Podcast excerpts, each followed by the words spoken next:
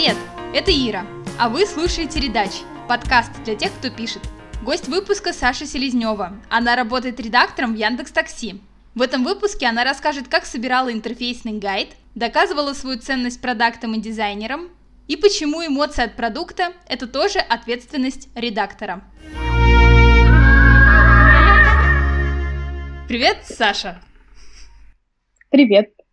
Я очень рада, что ты согласилась э, со мной поговорить. Давно хотела заполучить кого-нибудь из Яндекса к себе в подкаст, так что welcome и спасибо еще раз, что согласилась. Тебе спасибо, что пригласила. Мне пришлось сделать некоторые усилия над собой, чтобы согласиться, потому что всегда кажется, что ты делаешь обычную работу, и особенно рассказывать-то нечего. Но на самом деле это не так. А, сейчас мы это докажем. У меня сразу первый вопрос.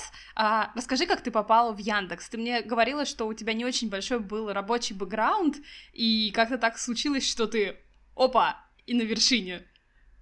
Да, я попала в Яндекс, можно сказать, будучи таким девственником в рабочем плане, а, потому что до этого я работала только редактором на VC.ru, отдела маркетинг. Вот. И еще там была давняя история, мы с друзьями открывали школу программирования для детей, и я тогда уже начинала въезжать в редактуру и делала всякие гайды для преподавателей, вот, там все социальные сети вела, то есть такое было self-employed. Mm-hmm. А я попала, когда мне было 20, я училась в школе редактора в бюро Горбунова, и меня со второй ступени с пылу жару просто сдернули э, в Яндекс Такси. Ну, это, в общем-то, был достаточно такой обычный процесс. Было собеседование, второе собеседование, потом я сделала тестовое. Я так поняла, что меня взяли в основном из-за тестового. Всем очень оно понравилось. Вот. И я в 20 лет такая наивная, свеженькая еще оказалась в огромной-огромной компании. Ну и как тебе в Яндексе? Расскажи ощущения от э, работы UX-редактором. Ну, смотри, Яндекс — это не монолитное что-то, у него очень много разных юнитов. Вот, я, в общем-то, начинала и сейчас нахожусь в такси, в Яндекс Такси. Когда я пришла, еще не было как таковой редакции, были копирайтеры, среди них как-то затесались вот парочка редакторов, никто не понимал между ними разницу. Мне иногда приходили задачи на какие-нибудь креативные концепции, от которых э, я паниковала и вообще не понимала, что это такое. Потом у нас образовалась сервисная редакция с главредом, и, в общем-то, нам прилетают задачи совершенно из разных отделов, мы их выполняем. Если так глобально говорить, то у нас есть то, как мы общаемся с водителями, и то, как мы общаемся с пользователями. Еще есть таксопарки, B2B коммуникации. В общем, когда тебя спрашивают, что редактор делает в Яндекс Такси, работы очень много. Это правда. А, я бы не сказала, что я UX-редактор. Номинально я просто редактор. Просто последние там полгода или чуть больше я как-то чуть больше затесалась в продукт. Вот, и помогала ребятам с текстами в интерфейсах. Такси на самом деле достаточно интересное образование, потому что, с одной стороны, это большая компания, там сейчас где-то полторы тысячи человек или что-то вроде того, куча разных отделов. А с другой стороны, это такая типа атмосфера стартапа, которая несется вперед с какой-то бешеной скоростью, запускаются проекты, постоянно все меняется, и не то чтобы как-то, короче, это все закостенелые. То есть меняется все очень быстро, появляется куча новых сущностей, которые надо как-то встраивать в уже существующий интерфейс, продукт. При этом есть большое техническое, в том числе текстовое легаси. Там когда-то на заре этого приложения какие-нибудь программисты написали какие-нибудь окна, они до сих пор выскакивают, и все такие ужасы, господи, что это такое. То есть, с одной стороны, это что-то очень большое и неповоротливое, с другой стороны, это что-то большое и неповоротливое, постоянно рвется вперед, и тебе нужно как бы вот соблюдать всю бюрократию большой компании, при этом быть очень гибким и динамичным, я бы сказала так. Какие у тебя самые частые задачи в работе? Я работала с пользовательским приложением, со всякими лендингами, с беспилотниками я работала, делали мы лендинг на мероприятие, которое у них проходило. На самом деле они могут быть совершенно разными, и мне это нравится, потому что ты как бы... У тебя может быть и лонгрид, и какой-то совсем короткий интерфейсный текст, и ты ни в чем этом не застреваешь. Круто, вот так вот. круто. А часто бывает так, что а, пришла какая-то задача, вы уже практически все сделали, вам говорят, стоп, ребят, отменяем, мы не будем релизить эту фичу, э, все остается как есть. И ты такой, Ой, э, ты не представляешь, как часто. Вот это вот как раз та сторона, о которой я говорила. Очень быстро меняются водные, очень все происходит динамично, и иногда получается так, что когда начинается какой-то проект, ты не знаешь, к чему он приведет. Будет это программа лояльности или это будет семейный аккаунт. Вот, бывает и так потому что, ну, правда, э, это правда, как бы они пересматривают там свои потребности водные и так далее. И вопрос вот как э, редактору в этом выжить, когда тебе утром сказали одни водные, вечером тебя поймал менеджер, и оказывается, что все уже совсем по-другому. Ну, я для себя вывела такую штуку, что не надо загоняться. Ну, да, там водные поменялись. Окей, надо было срочно выпустить, менеджер что-то написал сам. Ну, жопа. Ну, что делать? Значит, завтра просто перепишем, зальем новые ключи. Первые какие-то месяцы, когда я там работала, меня, конечно, это очень сильно демотивировало. Я очень сильно расстраивалась, что не могу за всем уследить. Просто надо понимать, что ты работаешь просто с текстом. Ничего страшного не случится, если сегодня он выйдет с неправильными кавычками, завтра вы их поправите. Если ребятам надо было срочно запуститься, значит, надо было срочно запуститься. Вторая штука — это то, что когда вот так вот все меняется, тебе надо просто находиться прямо внутри процесса. То есть в какой-то момент я переехала к ребятам, которые занимались продуктом прямо на этаж, сидела у них там, и все просто происходило вокруг меня. Плюс это должно быть какое-то доверие. Тебе должны доверять менеджеры, дизайнеры, то есть чтобы это все происходило не в каком-то формальном таком ключе по типу там тебя призывали куда-то в тасках или в трекере, или еще в каком-то инструменте, где вы работаете. А дизайнер, если что-то узнает, должен к тебе сам прийти и сказать, слушай, Сань, у нас тут был такой экран, теперь флоу поменялся вот так, давай подумаем, что можно сделать. Мне кажется, что без этого вот доверия в условиях такого постоянного изменения, в принципе, наверное, ничего хорошего не произойдет. Ну, обычно, когда приходит новый человек, особенно если он пишет текст, ну, на своем опыте сейчас расскажу, что очень часто менеджеры и дизайнеры приходят в самый последний момент, когда уже все готово, дальше без текста двигаться ты не можешь. Ну, то есть просто нужно, там, я не знаю, на баннер или э, в несчастное модальное окно вставить что-то, что не было бы лоремом ипсумом и ты понимаешь, что как бы вот сейчас начнется трэш и угар, потому что, ну, потому что невозможно сделать нормальную задачу, когда просто в тебя кидают так, как косточку, и, и ты понимаешь, что тебе надо ее обратно-то принести, но ты как бы не понимаешь тебе, с, с чем еще ее нести, просто кость, кость там еще что-то поискать, ну, в общем, сложная метафора получилась, но обычно как бы вот когда все в последний момент приходят, ты страдаешь, вот, как у тебя получилось сделать так, чтобы к тебе приходили... Ну, я понимаю, что все равно все иногда приходят в последний момент, но как, как вот сделать так, чтобы приходили не в последний момент? Это вообще очень хороший вопрос, потому что мало того, что... Давай так, когда я только там начинала работать, вообще никто не знал, что такое редактор. То есть это огромная компания, в этой компании куча отделов, и как бы никто не знает, зачем ты нужен. Максимум к тебе придут, запятые поправить. И тут вот э, такая штука, что э, по своему опыту, когда я пришла, я думала, что все строится на аргументах. Ты такое все разложил, показал, что к чему, все тебе поверили. На самом деле, в большой компании, по крайней мере, мне не с чем сравнивать. я в общем-то, наверное, не могу ни с чем сравнить. Все строится на влиянии и доверии. И чтобы это влияние и доверие получить, надо очень э, как бы потихоньку просто со всеми общаться, рассказывать, что делает редактор, и показывать от своей работы пользу. Потому что, мне кажется, это, в принципе, такая общая проблема. Очень часто люди не понимают, что работа с текстом и со смыслом требует некоторых особых навыков, скажем так. В школе все сочинения писали, поэтому и менеджер напишет, и дизайнер напишет, и все напишут вообще вокруг. Так что мне было очень тяжело, я честно скажу, начинать со всем этим работать. Например, э, встреча одна с продуктовым дизайнером началась с того, что мы пришли, значит, обсуждать задачу, и дизайнер просто на меня смотрит и говорит, нам тут редакторы не нужны. Как бы текст — это часть дизайна. Мы, дизайнеры, сами это прекрасно все напишем. Вот, и ты такой думаешь, ну все, ну приехали. Ну да, такая себе ситуация. В общем-то, я думаю, что тебе самому должно быть просто это очень интересно. По крайней мере, мне просто было очень интересно работать с продуктовыми задачами. Я как-то все больше мелькала на этом продуктовом этаже. Мне очень нравилось там разговаривать с нашим арт-директором о том, как продукт вообще может разговаривать. У нас это все потом вылилось в некий интерфейсный гайд.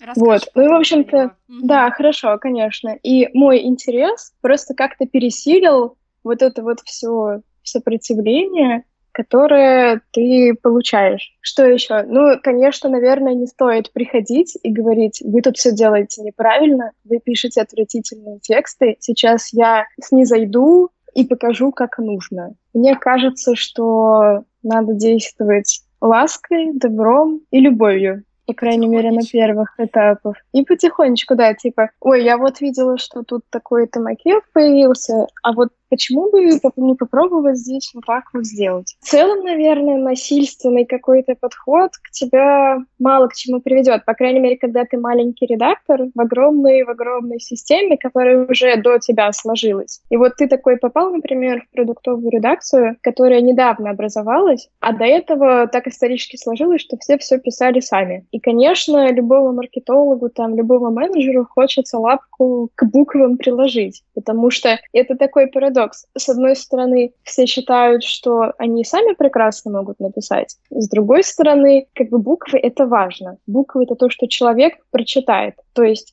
не знаю, какие-нибудь там алгоритмы, возможно, он не увидит, еще что-то, возможно, он не увидит. Буквы — это лицо, это то, как ты выглядишь. Мне кажется, что вообще это может свести с ума. Это очень серьезная, эмоциональная такая работа. Это непросто. Когда твой текст прогоняется через там шесть отделов, условно говоря, пиар, маркетинг, продукт, все на свете, и все начинают по поводу твоих букв рассуждать, предлагать какие-то свои варианты, а ты как редактор должен защищать перед ними, обосновывать, почему ты сделал именно так, а не иначе, и это очень сильно эмоционально выматывает. Но мне кажется, что если ты идешь работать в какую-то большую компанию, надо понимать, что вот эта эмоциональная работа — это тоже твоя работа. До меня это дошло спустя, там, наверное, полгода или год, что это не просто какие-то там не обязательные телодвижения. Мало написать буквы, надо еще пойти, всем объяснить, всем рассказать. Если нужно, не настаивать на своем, потому что, возможно, иногда там ребята, которые исследуют рынок, получше знают, что нужно написать.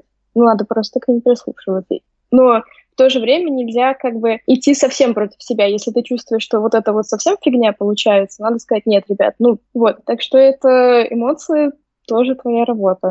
Ну, наверное, еще э, гайд помогает справляться с какими-то особо трешовыми замечаниями. Ну, по крайней мере, мне так кажется. Вот, кстати, про гайд. Как вы его разрабатывали вообще и что там внутри? Если не секрет. Если секрет, про внутренности можешь э, не рассказывать. Я буду обходить то, что может быть секретом. Давай. Просто расскажу про общий принцип действия. Наверное, это ничего такого особенного нет. А какая была проблема? Вот у нас есть приложение. А, как я уже сказала, в нем есть какой-то слой наследственный, который где-то там закопан и который вылезает на больший свет иногда и пугает людей. И есть какие-то новые сущности, которые то и дело появляются, и о которых надо как-то рассказывать. Плюс постоянно появлялись вопросы, уже не на уровне что писать, а как писать. Ну, условно говоря, ты написал какой-то текст про ошибку или какой-то текст про новую какую-то штуку. Нормально, все понятно, лаконично, но начинают прилетать вопросы. А почему мы здесь так сухо говорим? А давайте эмоциональнее. А давайте вот здесь вот такое слово употребим. А давайте здесь поставим восклицательный знак. То есть за слоем какого-то смысла и сути начинают появляться вопросы, а как именно это сказать. И на такие обсуждения обычно уходит очень много времени. Вот драйв, вот, вот, все любят очень тыкать в нос тебе драйвом. Типа, вот драйв вот так вот разговаривает, а почему мы так не можем? А давайте вот это вот сделаем более каким-то веселым и так далее. В общем-то, захотелось как-то это все привести к одной какой-то системе, к которой мы будем обращаться постоянно, чтобы хотя бы вот э, побыстрее это все решать и согласовывать. Ну и чтобы там мне как редактору было уже попроще. И чтобы приложение как-то более или менее себя вело закономерно, какие-то были закономерности. Тут в чем еще проблема? Когда ты эти решения принимаешь точечно, там, допустим, касательно только какого-то экрана. Вот здесь мы можем пошутить или не можем пошутить. Мы здесь можем какое-то уменьшительное ласкательное написать или не можем написать.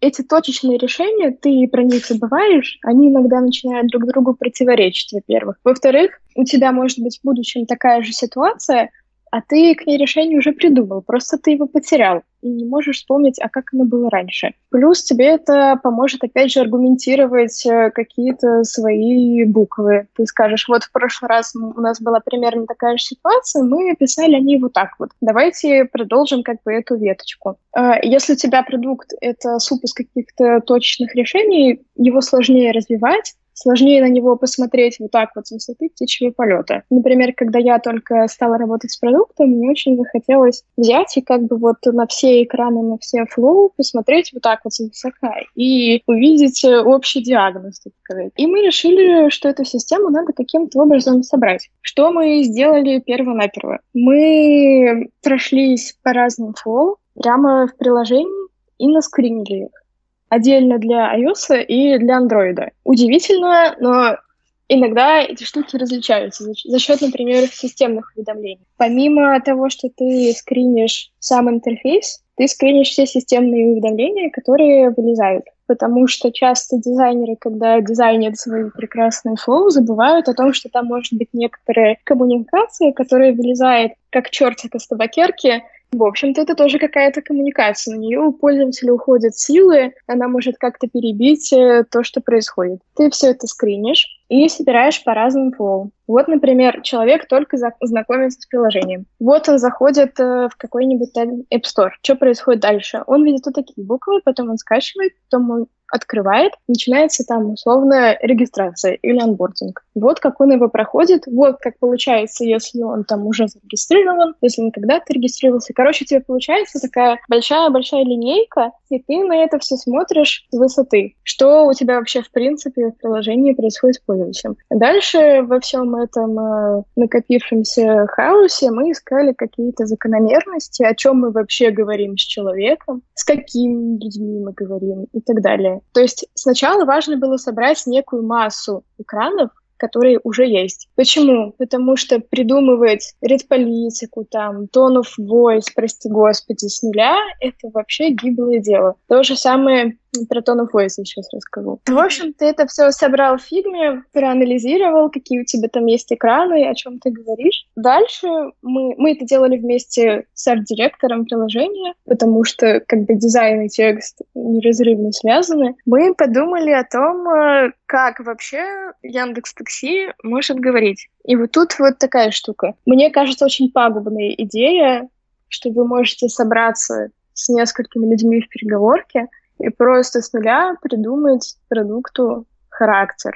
Потому что это будет, скорее всего, какой-то булшит по типу «мы дружелюбные, мы вежливые, мы разговариваем человеческим языком, помогаем пользователю». Ну, алло, ребят, это не характер. Мы решили пойти немножко по пути, там, например, того, как работает сценаристы или писатели, когда этот характер придумывают. В характере обязательно должен быть какой-то конфликт, который этот характер определяет. Опять же, стоит сказать, что мы придумываем модель, которая это все будет строиться, поэтому не обязательно, чтобы это было что-то вот прям суперочеловечное. Сервис никогда не будет говорить с тобой как человек, как бы мы не, этого не хотели. И у нас, например, получилось, что такси, у него технический бэкграунд, потому что он э, рос с инженерами, сервис воспитывался инженерами, он весь такой логичный. Алгоритмы — это то, что наш сервис принципе, движет, потому что там очень сильная техническая часть под капотом, есть куча лангридов, про это очень интересно. С другой стороны, вот этот вот инженер, он не закостенелый, он постоянно какие-то новые сущности в себе взращивает. Например, вот у нас недавно запустился тариф доставка, который, собственно, даже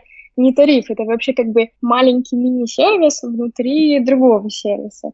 Или там у нас запустился какое-то время назад водитель, который, ну, тоже, грубо говоря, не тариф. Это как бы очень логично все продумано, но все время меняется. Плюс есть еще одно водное. Это должно быть что-то, что может разговаривать с огромным количеством людей. А если даже сравнить, там, например, такси и драйв, почему мы не можем говорить как драйв? Ну, потому что у нас гораздо обширнее аудитория, и все интерфейсы переводятся там на кучу языков. Мы иногда просто не можем себе позволить такого, что может позволить драйв. То есть ты собираешь, значит, некоторые вводные, которые вытекают из твоей истории, и таким образом у тебя у продукта получается уже некоторый бэкграунд. На основе этого бэкграунда уже можно думать о том, как, каким голосом ты можешь говорить, а не то, что ты сел в переговорке и такой, ой, мы будем дружелюбными, мы будем вежливыми. Вот, все, прекрасно, составили там какую-нибудь бренд-пирамиду или как это еще любят называть. И дальше ты как бы накладываешь вот этот бэкграунд на те экраны, которые вы собрали, и видишь, что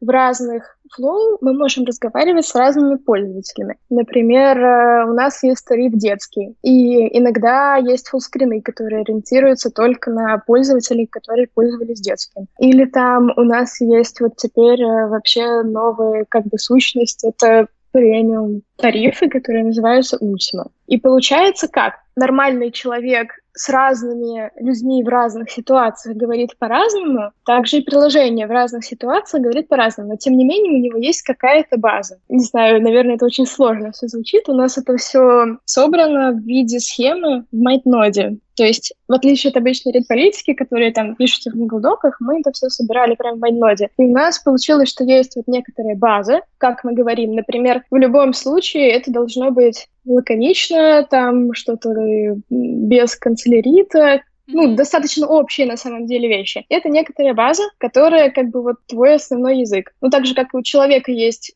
манера общения, которая ему, в общем-то, свойственна. А дальше есть разные надстройки. Например, если мы говорим с пользователями детского, там это могут быть уменьшительно ласкательные, или это могут быть какие-то нетривиальные слова, или еще что-то в карточке там э, какого-то тарифа. Там был тариф на один день, в общем, смысл в том, что к тебе приезжала машинка, которая было маленькое детское креслице, и в этом детском креслице сидела игрушка из э, нового мультика какого-то, я не помню какого. Это ну вот мы мило. там писали. Мы писали там, что да, вот э, пусть ваша игрушка тоже будет в безопасности, то есть что-то такое очень милое. Там потом э, блогеры, которые в этом участвовали, отмечали, что вот очень мило написано. Если ты говоришь с человеком, когда там произошла какая-то ошибка, естественно, ты не будешь там мимимишничать или что-то такое. То есть дальше идут вот эти вот всякие разные надстройки настройки. Мы пытались еще формализовать эмоциональную часть и часть вот э, с этим тоном, с которой обычно приходят с вопросами. Вот Это так все вот. звучит очень глобально и, мне кажется, очень круто. Эм, Я с этим гайдом выступала, значит, на общем собрании. Мы ее показали всем, кто там может принимать решения. Все с ней вроде бы согласились. Вот. И дальше вот она живет, наполняется там новыми примерами. И чем она еще удобна, если у нас появляются какие-то новые сценарии, там условно мы решим какой-то тариф запускать для новой аудитории. Ну, не знаю, там, допустим, это будет тариф для молодых хипстеров. Мы подумаем, ага, вот у нас есть, э, значит, это вот наша база, как нам выразить некоторые эмоции так, чтобы этой базе своей не противоречить. Можешь назвать какие-то наверное, два или три правила, которые помогают тебе писать текст в интерфейсах. Правила, правила, правила. Самое первое, что ты понимаешь, когда начинаешь что-то писать в интерфейсах, то, что никогда, никогда, никогда не писать текст для одного экрана. Всегда надо смотреть на общий флоу. И это тоже то, к чему тебе приходится приучать менеджеров и дизайнеров, если ты там первый продуктовый редактор ever вообще компании. К тому, что нельзя к тебе прийти с одним экраном и сказать, ой,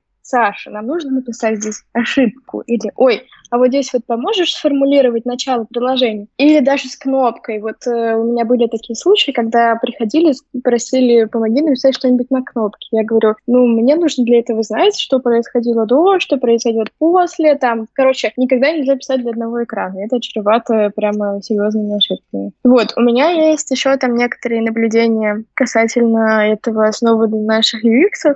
Это, например, что иногда люди могут считывать какие-то штуки так, как ты никогда бы вот не подумал, что они считают. У нас, например, был такой пример. У нас запускались скидки, э, и был экран, в заголовке которого было написано что-то типа, я не помню, условно, у вас осталось 5 поездок до скидки, там, не знаю, 100 рублей, mm-hmm. условно. Я не помню точно штуку. И на UX выяснилось, что люди читали этот экран так. Они просто как-то вот автоматически у себя в голове переставляли местами эти предлоги и читали это так, что скидка до 100 рублей.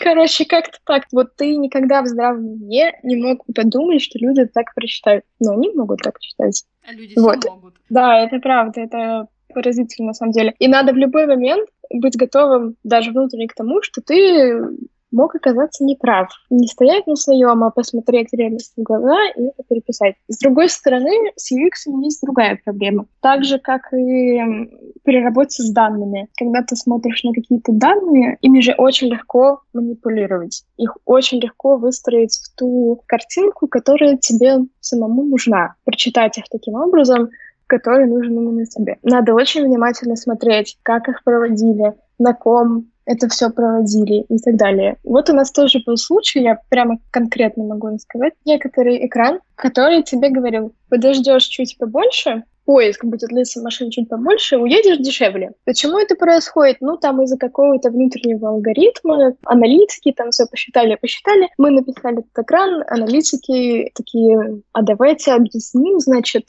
что это за алгоритм и как он работает. И, в общем, аналитики такие, а давайте вот раскроем, что это за алгоритм, людям же интересно, мы там его так долго писали, все дела, вот, разрабатывали. А там экран очень маленький. Ну, там зачем человека грузить? Это та ситуация, ситуация, когда ты не ожидал ничего увидеть, и тебе выскакивает некоторый кусочек информации. В таких ситуациях ты не особо настроен что-то там читать. И аналитики говорят, ну, давайте проведем UX, UX нас рассудит. Они проводят UX и говорят, вот мы выяснили, что люди, ну, точнее, наш специалист по UX проводит UX, вот люди хотят знать, что там за объяснение. Ты залезаешь в этот UX, читаешь, смотришь, что там кто как э, на это реагировал, и понимаешь, что ситуация это совершенно другая. Сидят себе люди спокойно, им показывают этот экран, что-то про этот экран их спрашивают. И они такие, да-да-да-да, было бы вот очень интересно узнать, почему это происходит, иначе непонятно. И ты понимаешь, что люди, которые реально пользуются приложением в этот момент, они совсем в другой ситуации находятся. Они не будут сидеть за столом и внимательно в него вчитываться вот в этот экран. И ты такой, ну, кажется, что вот здесь вот что-то вот не так. Так же, как ты внимательно должен критически относиться к данным, точно так же критически надо относиться к UX, как мне кажется. Знакомый дизайнер, который вообще не доверяет а, UX-исследователям, он все исследования делает сам. Он говорит, я не хочу читать э, потом просто буковки и циферки, мне надо понять, как пользователь вообще думает в этот момент, когда там что-то происходит. Ну да, я бы, пожалуй, согласилась. Э, когда у меня есть возможность, я ездила прямо смотрела на это все дело, но просто не всегда это получается. А так, да, конечно, прямо взрывает мозг иногда, думаешь, что ты совсем в каком-то пузыре живешь, и чтобы такого не случалось, конечно, надо как можно больше общаться, смотреть. Круто. У меня последний вопрос. Он довольно провокационный. Как ты думаешь, может ли интерфейс существовать вообще без текста? Ну, у меня не раз появлялась мысль про то, что текст-интерфейс — это даже какой-то костыль иногда, потому что иногда ты смотришь на этот flow, говоришь, давайте здесь сделаем, условно говоря, кнопку. Тебе говорят, кнопку не можем сделать, это слишком долго, слишком там, э, не знаю, дорого.